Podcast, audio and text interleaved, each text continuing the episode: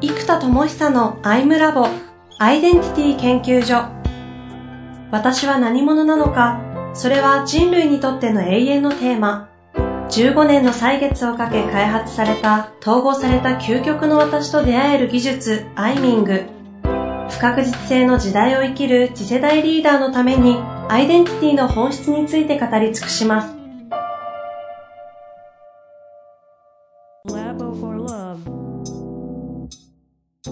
具体的にインナーツアーズってどういう仕組みなんですか？えっ、ー、と、今考えたのはサブスクリプションとかチケット制で、例えば2時間の場合、週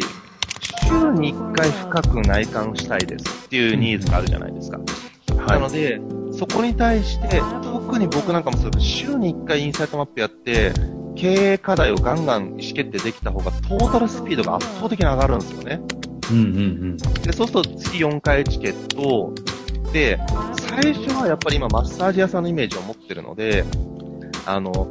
60分3000円っていうのがチェーン店価格じゃないですか。うん。マッサージ屋さん。でもそれ店舗代とかね、いろいろかかるわけです。でもこれオンラインだから、実は60分3000円で売ったとしても、えー、っと、なんだ、えー、例えばプラットフォーム代とあとカード決済の手数料とか、事務手数料とかいろいろ引いて、考えてもまあ、えっ、ー、と、8割をその人に渡せる仕組みを作っちゃって、2400円渡せるじゃないですか。うん、30分。あ、60分ね。でも時給2400円って結構、例えば、元人事の人とか、すごく力があえー、ビジネス経験のある、えー、主婦の方で、子供が幼稚園、小学校行って時間が空きましたって時に、そこで、例えば時給2400円の仕事って簡単に作れないですよね、普通に。うん。うんでも今はエンジニア出身とかデザイナー出身っていう、いわゆるやっぱ IT ですよね、結局デザインも今すごく広がってるのが。IT ビジネスに関わるカテゴリーの職能系の人は、えー、世界中どこでもプログラミングでもデザインでもできるけども、えー、っと、そうじゃない対人系の職能が高い人、マネージャーとか営業とか、そういう人たちが世界中どこでもできるかというとそういうわけじゃないので、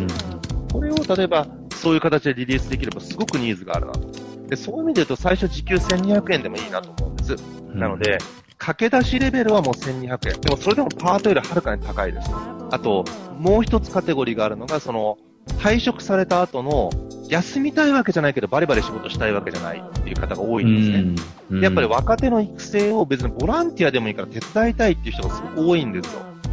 でも、やっぱりこう65過ぎて、いろんな人生経験もあるから、で、受け止める力とかマネジメント経験もあるので、そういう方々にセッションをやってもらう。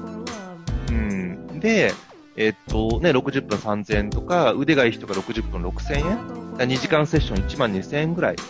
で、えー、いけますと。うん、でこういうモデルを作っていこうと思ってるんです。うんうん。で、これをチケット制にして、例えば、えっと、6000円、2時間6000円だった場合、月4回だったら2万4000円で、週に1回、てか月4本できますよって仕組み。でも例えば25分のモデルで、その駆け出しの人たちでいいから数やりたいってパターン？うん、が、例えばもうその、極論ですけど25分1回1500円ぐらいでいけるか。いけたら、例えば、それかける30日だと4万5千円か。もうちょっと安くしたいな。安くしたいですけど、まあまあ、まあ、まあ2万、1キュッパーとかでもし出せたら熱いですよね。うん。うん。まあ、毎日必ずみんなが使うとは限らないですけど、うん。でもそういうふうに、こう、自分の会員種別によって、ライフスタイルとかワークスタイル、やっぱ、月に1回、その月の落とし込みをしたいと。うん。とか、月初に今月の目標を毎回ちゃんと決めたいですとかっていう、こう、意思決定習慣とかって、振り返り習慣って結局ね、続かないんですよ。運動と一緒で。仕事でよっぽどないと。あと、暴殺されちゃう仕事に。うん。なので、そういうのはアポイントメントとして必ず毎月入ってれば、やるじゃないですか。うんうん。インナーツアーズはこういうなんか、えーしかも、あのー今作ってるソリューションが全部、まあ全部オリジナルって言い方だとちょっと語弊があるんだけど、ゼロから全部開発してるインサイトマップとか、えーっと、そのセッションも、ちょっとね、僕コーチング自体はちゃんと勉強してるわけじゃないから、あれなんですけど、あの相当高度なセッションのレベルというのを、その、細かく、えっと、分けて提供できる仕組みとかを作ってあるから、えっと、これらをね、あの、みんなが選択して受けられる。で、これも、えーさっきのネットフリックスみたいにツアーパッケージみたいなのがあって、全20回パターンとか、全15回パターンとかっていう形で、その内なる旅のツアーパッケージを買って、えー、なんつうかな、内なる旅のツアーができますと。うんうん。そういうコンセプトなんですよね。うーん。うん。というのがこの、インナーツアーズで、インナーツアーズです。はい。今ちょっとこう戦略がシフトした話だったんですね。そうです。だからこれを今までは月4チケットっていうイメージだったんですけど、うーん、その1日25分っていうショート版で全12回とか、インサイトマップセッションを6回にわ渡ってやるの方が、やっぱり、いや、だんだんいいって思い始めましたね。うーん。僕らみたいに経営の意思決定を早くやりたいとかっていうニーズがある場合は、もう2、3時間がっつりやっちゃっても、ドーンと決めて、ドーンと動く方がいいんだけど、やっぱ内観習慣とか意思決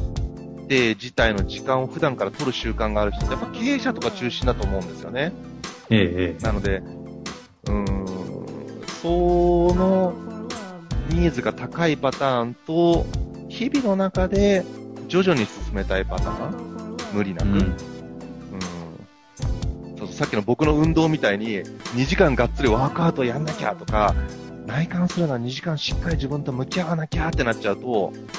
ちょっとむずいじゃないですか。うんうん。でもそれが、僕もそうだけど、あ、30分でいいんだと。行きに10分、帰りに10分走って、10分、ババッと2箇所ぐらい筋トレやったら、それでいいじゃんってなると、あ、じゃあやってみようってなるわけですよ。僕にとってその運動がまだ習慣化してないように、多くの人にとって内観作業って習慣化難しいと思うんですよ。うんね、僕はそれのプロだし、僕はみんなのトレーニングにもは参加するからね、それ毎日毎日やりまくりますけど、あのーね、そういう習慣がある人の方が稀だと思うので、やっぱりこの気軽な25分パッケージ、もうさっきの運動の話から、綺麗にいろいろ繋がってきましたけど、そうですね、本当に。ですから、ね、そうですね、はい。うん。うん、あの、少し話がそれて、それてしまうんですけど、はいはい。あの、別の商品、インナーツアーズじゃない、また別のところで、うん。あの、音声合成を使った何かをこう進めていこうみたいな話もあ、ありますよねす。これがあの人工知能東郷くんで。東郷って呼んでるんですけど、インサイトマップのセッションとか、今のアイミングのセッションを、この人工知能がやれる仕組みを開発中なんです。あもうすでにスタートしてるんですね。えっ、と、アルゴリズムの設計とか下段階、下準備をしてます。うんうん。えっ、と、まあでも、まあ開発中と言えるぐらいまではもう開発始めてますね。で、えっ、と、これまさにさっきの Google の音声入力の仕組み、これ API で使えるんですよ。あの、えっ、と、ろうんとね、2時間200円ぐらいで使えるんですね、計算したら。うん。あの、15秒いくらみたいな感じなんですよ。で計算したら2時間200円ぐらいで使えるので、30分単位だったら50円ぐらいなので、この API の利用料が。うん。うんうん。まあ例えば、毎月、1日30回、30分のやつ使ったとしても、月間、1500円が原価で、これを提供できるじゃないですか。うんだから例えば月額5000円セッション使い放題みたいなモデルで、人間がやっちゃうとあれだけども、人工知能がやるパターンに関しては月額5000円で、いつでもできますよ、みたいな。あの、仕組みはできますよね。うん。うん。これちなみに、あの、音声合成のその2時間200 200円ぐらいでしたっけ？えっ、と、これ、Google の API の方ですね。Google の音声入力の方です。また、はいはいはい。音声出力は別の会社のサービスを使えます。なるほど。入力の話が今。はい。入力の話だけで。で今度、うんうん出力にも、まあ、同じぐらいか、もうちょっと高いんですよね、実はね。うん、もっと、イニシャルで何百万かとかかかりますね。なんで、そういうのを使ったりとか、で、あとは、えっ、と、ロジックは、イデゴっていう、今、その、アイミングのセッションを、こう、なんていうのかな、全部ちゃんとマッピングできるシステムを作ってるので、その、マッピングツールはイデゴを使わなきゃいけないから、これイデゴができないとちょっとその先いけないんですけど、うん。イデゴを作って、全部連動させる感じですね。うん、これ、音声入力、出力、イデゴっていうのは、生田さんがやっているセッションの、例えばこう、テーマ別みたいな感じで分けていく形になるんですか？一旦これ、これ自体はディープラーニングはしないわけですもんね。えっ、と、ディープラーニングの裏にかけます。あ、そこも想定してるんだ。うん、だからディープラーニングも、えっ、と、どこのを使うか、ここも自社開発かっていうのはちょっと今考えてますね。あでも、自社でやらなくても、どっかのを使っちゃえば、あのー、ディープラーニングできるので、うん、あの、質問の系統が上手になっていくとか、そういうのはできますよね。これじゃあ、例えば私がですよ、こう、今日は、なんだ、まあ、一日の振り返りにおいてなんか葛藤があって、これについて、イデコ君とセッションしたいみたいになった時に、うん。一旦こう問いが来るわけですか？そちら側のアルゴリズムにのっとった。そうです。例えば、今日の課題何ですか？とか、最も大事なことなんですか？とか、うんうんうんで、出てきました。で、うんそれ喋ってもらうと、課題っていうボックスに入って、うんうん。イデゴ、イデゴっていうのが、その、シス、マッピングツールなので、使はいいはい。し、で、トーゴって人工知能がこう、質問をかけていくっていうのできますよね。うーん。これ全体の、こう、なんていうんですか、こう、生田さんが作り上げていく全体図からすると、その、イデゴ東郷くんと、さっきのインナーツアーズがある程度こう人がやるところとか、なんかこう、結構こう、被ってきそうなとこもあるじゃないですか。えっ、とね、これイメージで言うと、あのーインナーツアーズでこの統合のセッションができますっていうのは、えっ、と、AI のできる限界までねって感じだと思うんですよ。ああ、ほうほやっぱりね、人間じゃなきゃできないレベルがあるんです。ただしで言うと、例えばスピードが一致できないとか、相手のエネルギーのテンポが合わない人って結構多いんですよ、傾聴のプロでも。なので、う。うん。その辺の指導がやっぱすごい難しいんですね。あの、なんですか、音のテンポが悪いから、なんか、こう、なんか、待てないし、うーん、なんつうのかな、ずれちゃうんですよ。相手のスピードと合わない。自分が問いかけを早くしたいから、例えば相手がこうゆっくり、うーん、今大事なのはこれでこれでこうだと思うんですよねっていうスピードで話してるね。ああ、そうなのね。じゃあこれでこれ、これが大事なの？ってことはさ、これ大事じゃない？どうしたらいいと思う？とか、なんかこういう結構ゴリ押し型セッションの人が意外と本当に多くて、う んなんと、なんとか、傾聴の訓練をちゃんとやってほしいんですね。でも、その概念がないから結構このゴリ押し型が、ちょっと申し訳ないけど、業界としては多いと正直僕は感じているんです。でも、これ人工知能だったらそれやらないんですよ。と、あと相手の話すスピードに対して、うーんっていう聞き方、うーん、そうなんですねってしっかりと同じスピードで受け止めていくっていうことが人工知能だとできるので、えっ、と、正直、そういうなんか基礎ができてない人からしたら、人工知能の方がむしろ優秀です。ただし、上の下までは、えっ、と、AI でいけると思います。うん上級者の駆け出しぐらいまでは。でも、そっから先は今度ね、人間と人間の気が通い合っているというか、なんつうのかな。例えば、どんなにすごいマッサージマシーンがあっても、人間のマッサージでしかできないレベルがあるんですよ。なんだろう。全く同じ動きと刺激を仮に与えたとしてもですよ。うんやっぱ人間じゃなきゃ感じない何かがあるんですよ。特にこれがコミュニケーションにおいてはそうなので、確かに、えっ、と、オンラインセッションで、えー、いいものはできるけれども、人間じゃなきゃできないエネルギーの場所、うん。本当に人間しか磨けないので、これはもうね、ロボットである時点で絶対に無理なんですよ。うん。だから実は AI と人間が統合する未来というのは何かというと、AI によって AI の限界を人間が知るときだと思。ここは人間しか絶対できないっていう領域。うん。でうんそこを人間が人間として磨いていくことと、じゃあそこをね、僕は個別指導ってすごく難しいわけです。で、この個別の指導も、例えばカラオケって点数とか音音が合ってる外れてるが自動で出るじゃないですか。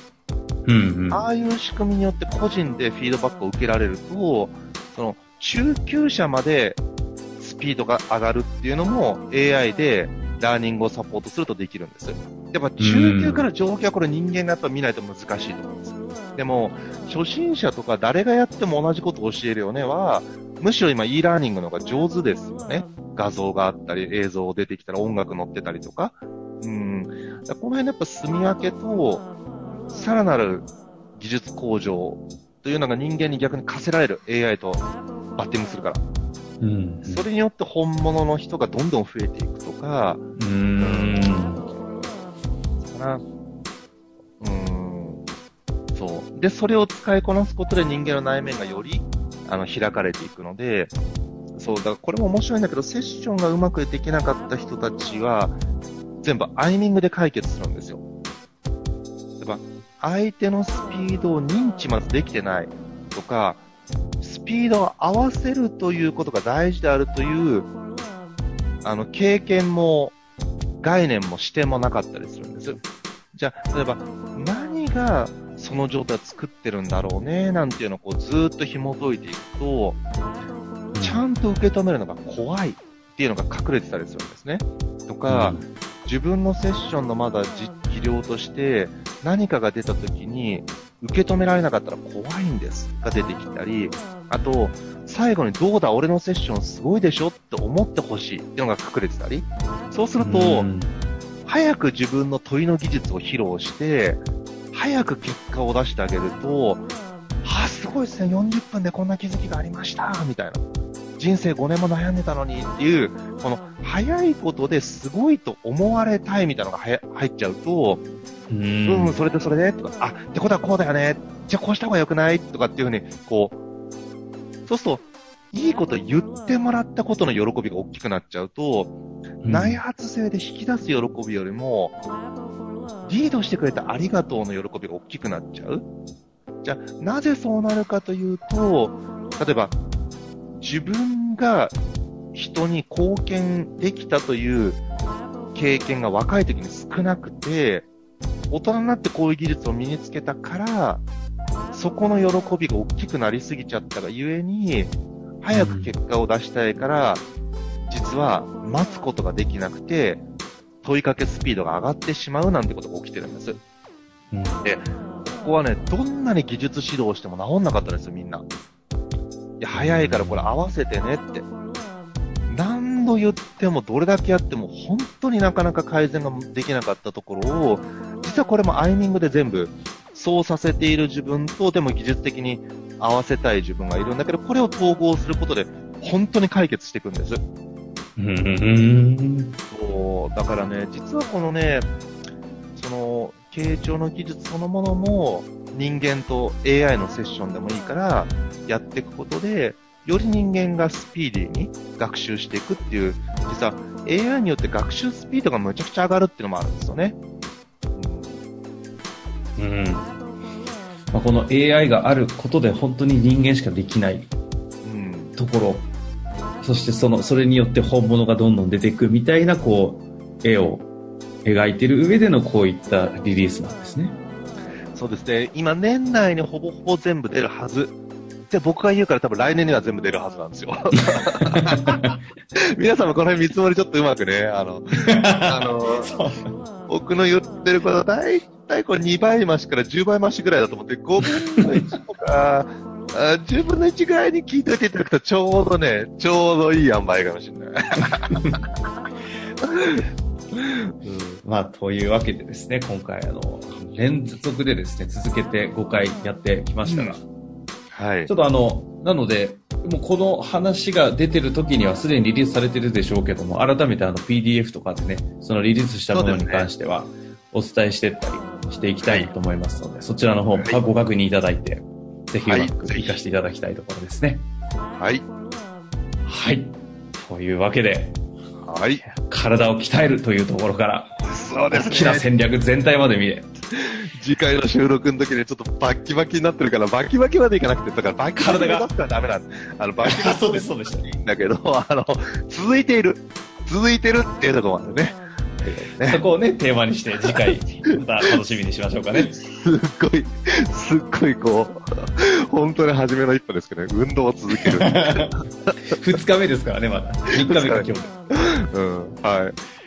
というわけで、ありがとうございました。はい、どうもありがとうございました。皆さんまた次回よろしくお願いします。ありがとうございます。